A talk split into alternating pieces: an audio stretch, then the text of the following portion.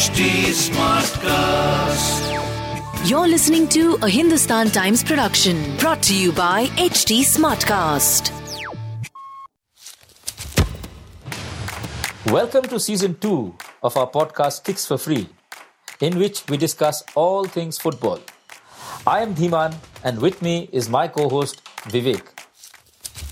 Messi Messi, encara Messi, encara Messi. Gol, gol, gol, gol, gol. Gol, gol, gol, gol, gol, gol. Then Ronaldo. Oh!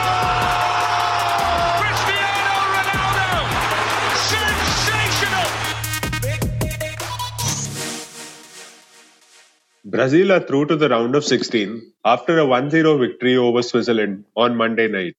It wasn't the most convincing performance, but they got the job done thanks to a sumptuous finish by Casemiro in the 83rd minute. Uh, Dhiman, we had spoken about Brazil's fortunes and how they don't ride as much on Neymar's availability this time, but they missed him yesterday, didn't they? Yeah, I mean, obviously, you would miss a player of Neymar's ability if he's not around. And as Tite told us after the game at the press conference, he said that, you know, he can make magic happen. So obviously, we'll miss somebody who who can make that happen. He can suddenly dribble and create an opportunity, and that leaves you gasping, wow, how did that happen? Those were, I'm paraphrasing Tite here. So uh, they miss Neymar. But the important thing is, like you said at the beginning, they got the job done. So in two games, they have two clean sheets, and they're through to the round of 16. This is possibly the best start uh, to their World Cup campaigns since 2002. So it's all good. I mean, so far.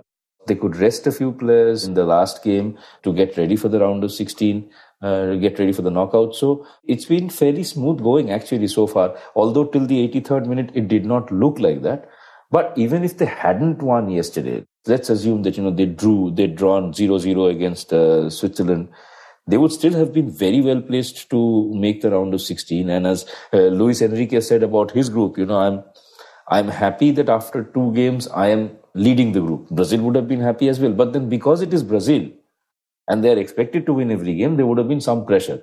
Casemiro's strike sort of ensured that that pressure was not on them going into the final game. Right, right. Dhiman wanted to ask you about Casemiro. Uh, he kind of, in a team that is famed for its attacking prowess, he does the mop up job and does the dirty work, as it were. Uh, his solidity at the heart of midfield uh, certainly helps the forwards go about their job without having to worry about tracking back all the time. Uh, could you talk a bit about his value to the team? Oh, incredible. And see, I don't need to talk about him. Cesar Sampaio, who himself has played a fair amount of football and is, is one of Tite's assistants, simply said that he's world class in his position. And then Neymar put out a post on social media uh, which said Casemiro is the world's best midfielder. And then Tite was asked about this at the press conference. And he said that normally I do not react to comments made by people, but today I am going to make an exception.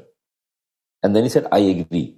So uh, it is not for me to say that. Just the important thing is this look at his club career. Now, he spent a lot of time at Real Madrid where he's won everything. He's 30, 31 years old.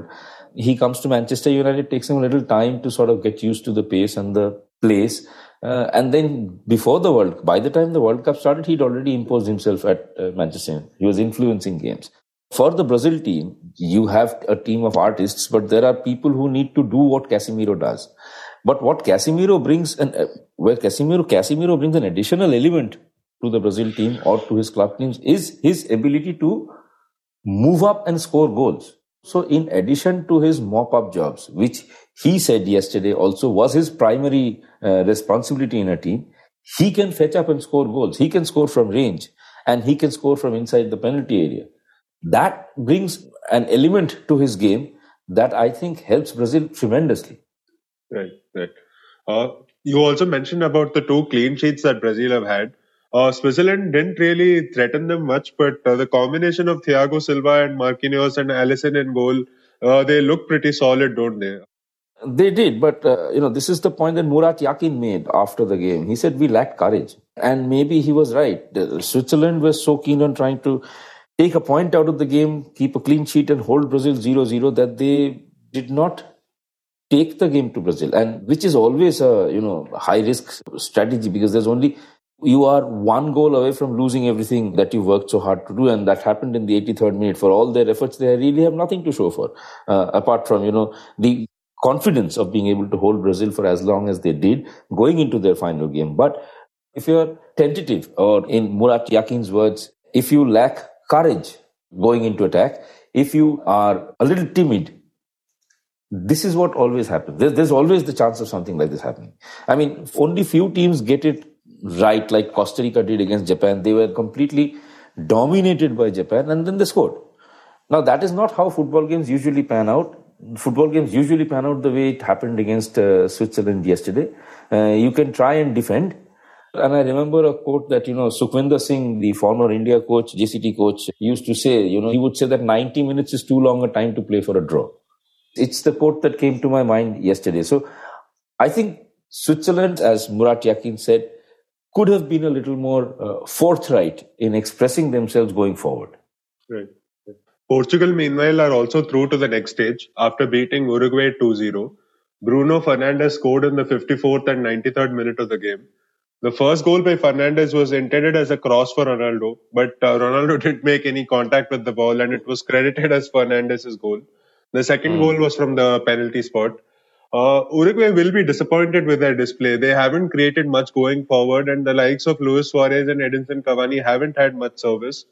Uh, they are older and not as effective as they were in their peak. Perhaps a sign right. that Uruguay need to rebuild.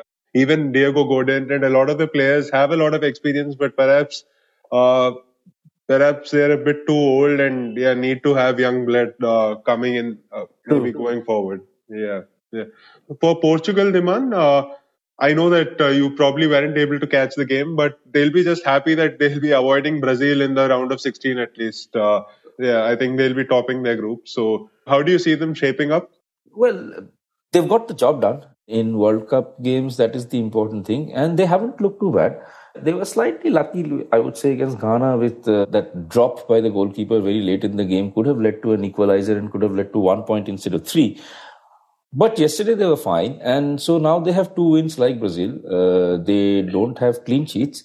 They didn't have a clean sheet in the first game, so they're getting the job done. And the good thing about this Portugal team is that they have such an abundance of attacking talent. I mean, you have Bernardo Silva and uh, Bruno Fernandes uh, playing in midfield. You have Joao Felix on the left. You have Ruben Dias in defense. You have Cancelo as uh, another defender. So this is a team that's very strong on attacking talent and defensive solidity. So if they are less timid, I would say, going into the knockout round, they can really go deep in the competition. I think they can. The first two games yesterday weren't perhaps the biggest games, but uh, there were certainly a lot of talking points and a flurry of goals. The first game between Cameroon and Serbia was a 3 3 draw, while Ghana beat South Korea 3 2. There was anything that stood out for you from those games? Was it a case of poor defense from the two teams, or like well, with Serbia, yes. And, and Cameroon's never say die attitude. It's not easy to come back in a World Cup game when you're 3 1 down by the 53rd, 54th minute and you're staring at elimination because you've lost uh, the first game as well. Now, for them to sort of stay breathing uh, in the campaign, uh, of course, they need to beat Brazil and stuff, but as of today, they are still alive in the competition. And they are that because they came back from a 1-3 deficit to uh, equalize. And uh, to the second goal, Vincent Aboubakar's goal was uh, with an audacious lob uh, and, and a chip really, which showed the kind of fun that uh, they bring to a game of football, the, the kind of, you know, brilliance really they bring to a game of football. And he was a substitute. And to have gone into a game with so much riding on them, Andre Onana had been removed from the squad.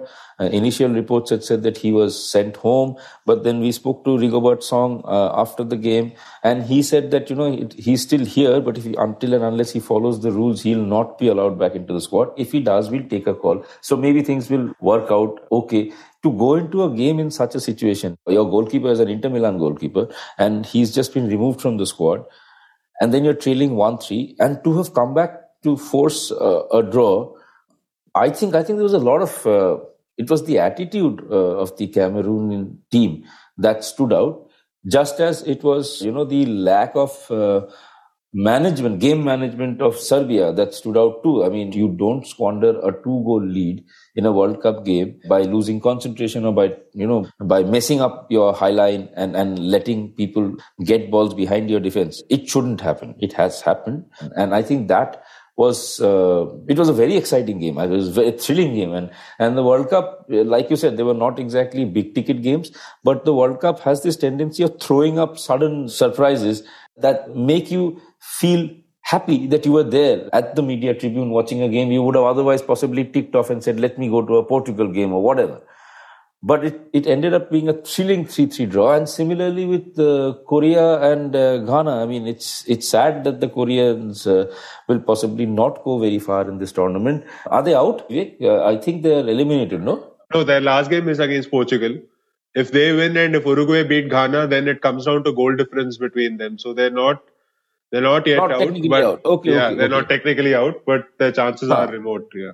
So even for South Korea, I mean, there was a zero-two down, and then they scored two goals in the span of you know two or three minutes, and they they really took the game to Ghana, and two games that produced six and five, I think, eleven goals. Yes, it, it's exactly the kind of excitement that you want in a football game. I mean, it's it was end to end. It was a little bit helter skelter, and you know all those things uh, make uh, such World Cup games very exciting to watch. Uh, the one you alluded to, Cameroon goalkeeper Andre Onana being dro- being dropped from the squad. Uh, where do you stand on that? Do you think Onana was out of order for not listening to manager Rigobert Song's instructions, or was the decision by Song also a bit too extreme to uh, remove him from the squad altogether? Well, I read reports that uh, he and Song had a falling out at the training ground. Well, Song was very clear about this yesterday. He said uh, the team is above the individual. We couldn't get to speak to Onana because he's not available. But Song, I asked him this, uh, other journalists asked him the same question, and he insisted that the team is above the individual and discipline is paramount. And if you do not buy into the team's idea, there is no point in you being in the squad. In a way, I think he's right. Onana, according to reports, it was said that Onana wanted to play out from the back. That is not something that Song is keen on. And maybe he has a point because you're not a club team. You are a country team which comes together for three or four days before a game and playing out from the back requires the kind of coordination that is not possible for an international team. You're doing these routines every day at clubs. So maybe, maybe Song has a point. And look at what happened when Serbia tried to play a high line. They got caught out twice. So from leading the game 3-1, they ended up getting only one point. So if Song says that, you know, let's stick to route one kind of football for the international games, maybe he has a point. And most importantly, either you remove the coach or you have full faith in the coach. There is no, there's no halfway house here. And uh, if you're not trusting the manager, then it shows two things. A, the manager is not in control of the situation. And B, you think as a player or the players think that the manager is not good enough. Both of which would be far from ideal in a competition like the World Cup. Uh, look at what uh, Erik Ten Hag did to Cristiano.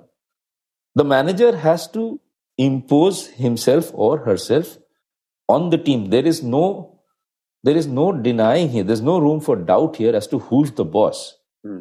It is always the manager.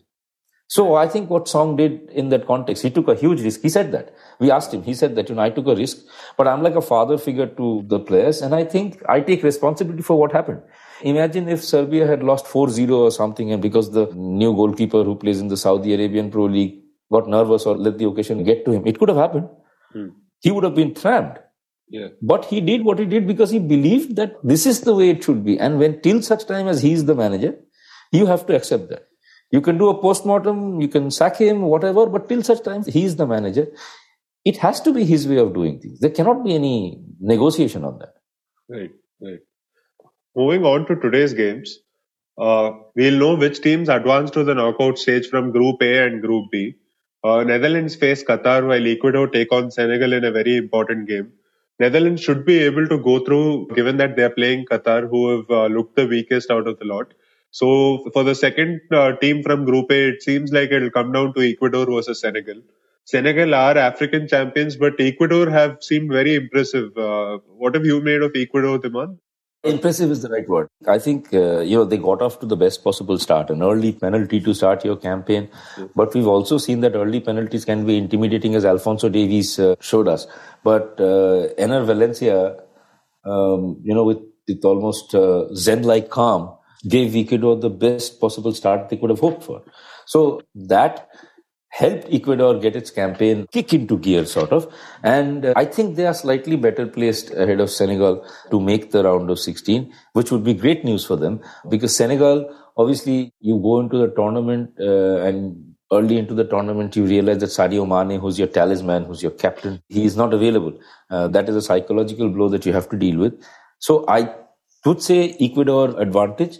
Uh, but also, I would say that you know Senegal are more used to playing these games. They are, like you said, the African champions. Uh, they have players who play in uh, top leagues and are used to these kind of pressure games.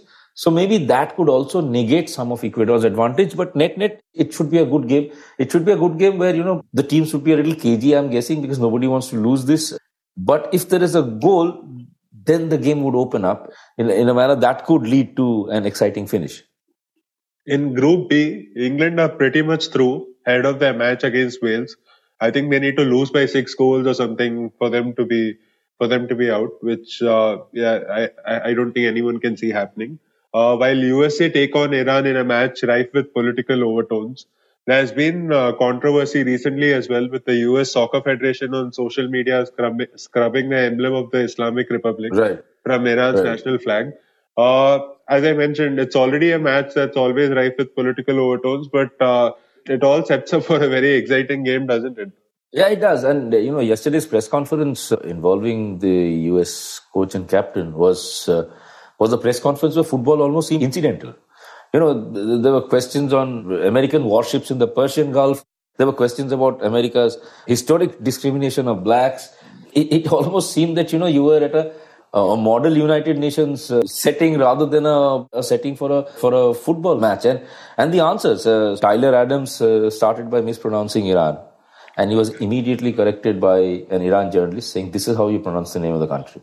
He had to immediately apologize, and then he was asked about the USA is talking about discrimination in Iran. Let's talk a little bit about discrimination of people of color in the USA for uh, centuries. It is always a game that is rife with tension for reasons beyond the pitch.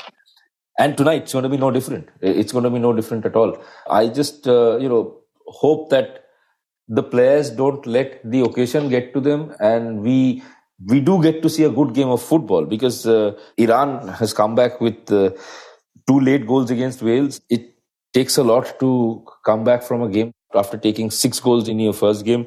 They have come back to win. Um, the USA have a young team which is promised a lot. They have a lot of attacking fizz. Um, you could say that they were uh, slightly, slightly unlucky against uh, Wales for Bale to have got a penalty. It uh, Walker Zimmerman uh, late challenge uh, created a situation where Wales had done pretty much nothing and Bale had done pretty much nothing through the game.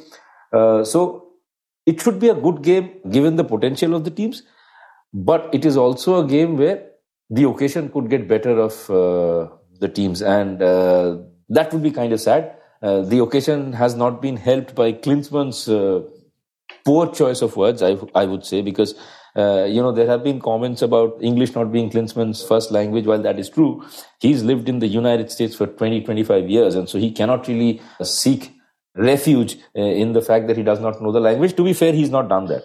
Uh, so Klinsmann's comments about dark arts, Iran's dark arts being part of their culture, his repeated reference to their culture, leading to Carlos Queiroz saying uh, what he did. You know, please come to our country and understand our culture.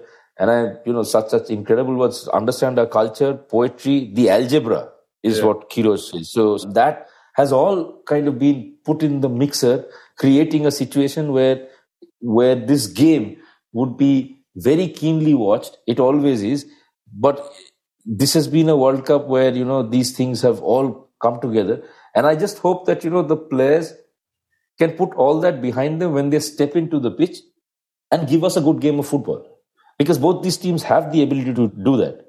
Right, right. Uh, Dhiman, I wanted to talk a bit on England as well. Uh, they were quite cagey in their goalless draw against US. Uh, there's been a lot of clamour for Phil Foden to start. Do you see Gareth Southgate relenting to that pressure and playing Foden?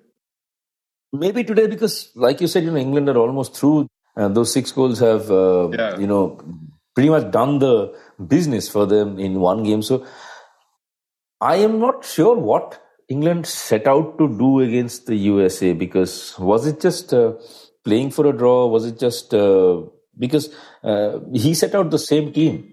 Now you don't set out the same team if you if you want to play out a draw. You would give the bench a chance or whatever. But he set out the same team. So I don't know. Maybe was he trying to continue the momentum of the first game? But it was their inability to force the issue is something that should be worrying Southgate and the rest of England uh, because you it showed that you are not a team who's very consistent. And it also showed that maybe Iran had let the occasion get the better of them. Uh, you know, they're not singing the national anthem. In such high stakes games, these are little things that can take focus away. Because Iran showed in the next game that they are capable of better stuff. So Right. I'm not sure what uh, Southgate set out to do against uh, USA. And there has been a lot of clamor. Southgate is a coach who prefers defensive first tactics. Foden did come on against Iran in the uh, first game. So, given that they're almost there, why not give Foden a chance? Because there's been a lot of talk about it. We'll also have to see whether it means that Southgate deviates from the tried and tested. Uh, and because in a competition like the World Cup where games come quickly, you don't want to do that. As the Americanism is, if it ain't broke, don't fix it. Uh, well, it hasn't, it isn't broke. So he's, he's already through to the round of 16, barring calamity. So why not continue what he's doing? And, you know, keep it that way. Uh, keep everybody expecting to know what their roles are and not change too many things. I mean, you bring Foden on suddenly now, and then there's confusion. Uh, what do you do in the next game? Do you play him? Do you not start him? Instead, why not go with the tried and tested? Because uh, it has worked so far for them. So it'll be interesting to see which option Southgate takes, really. That was it for this episode. If you want to reach out to us, you can find us on our Twitter handles at Vivek9301 and at DemanHT. If you're a true football fan, you cannot not subscribe to Kickoff, our weekly newsletter on the World Game, which hits inboxes every Friday. For more updates on this podcast, follow HT Smartcast on Instagram, Facebook, Twitter, YouTube, and LinkedIn. And to listen to more such podcasts, log on to htsmartcast.com. This was a Hindustan Times production brought to you by HT Smartcast. HT Smartcast.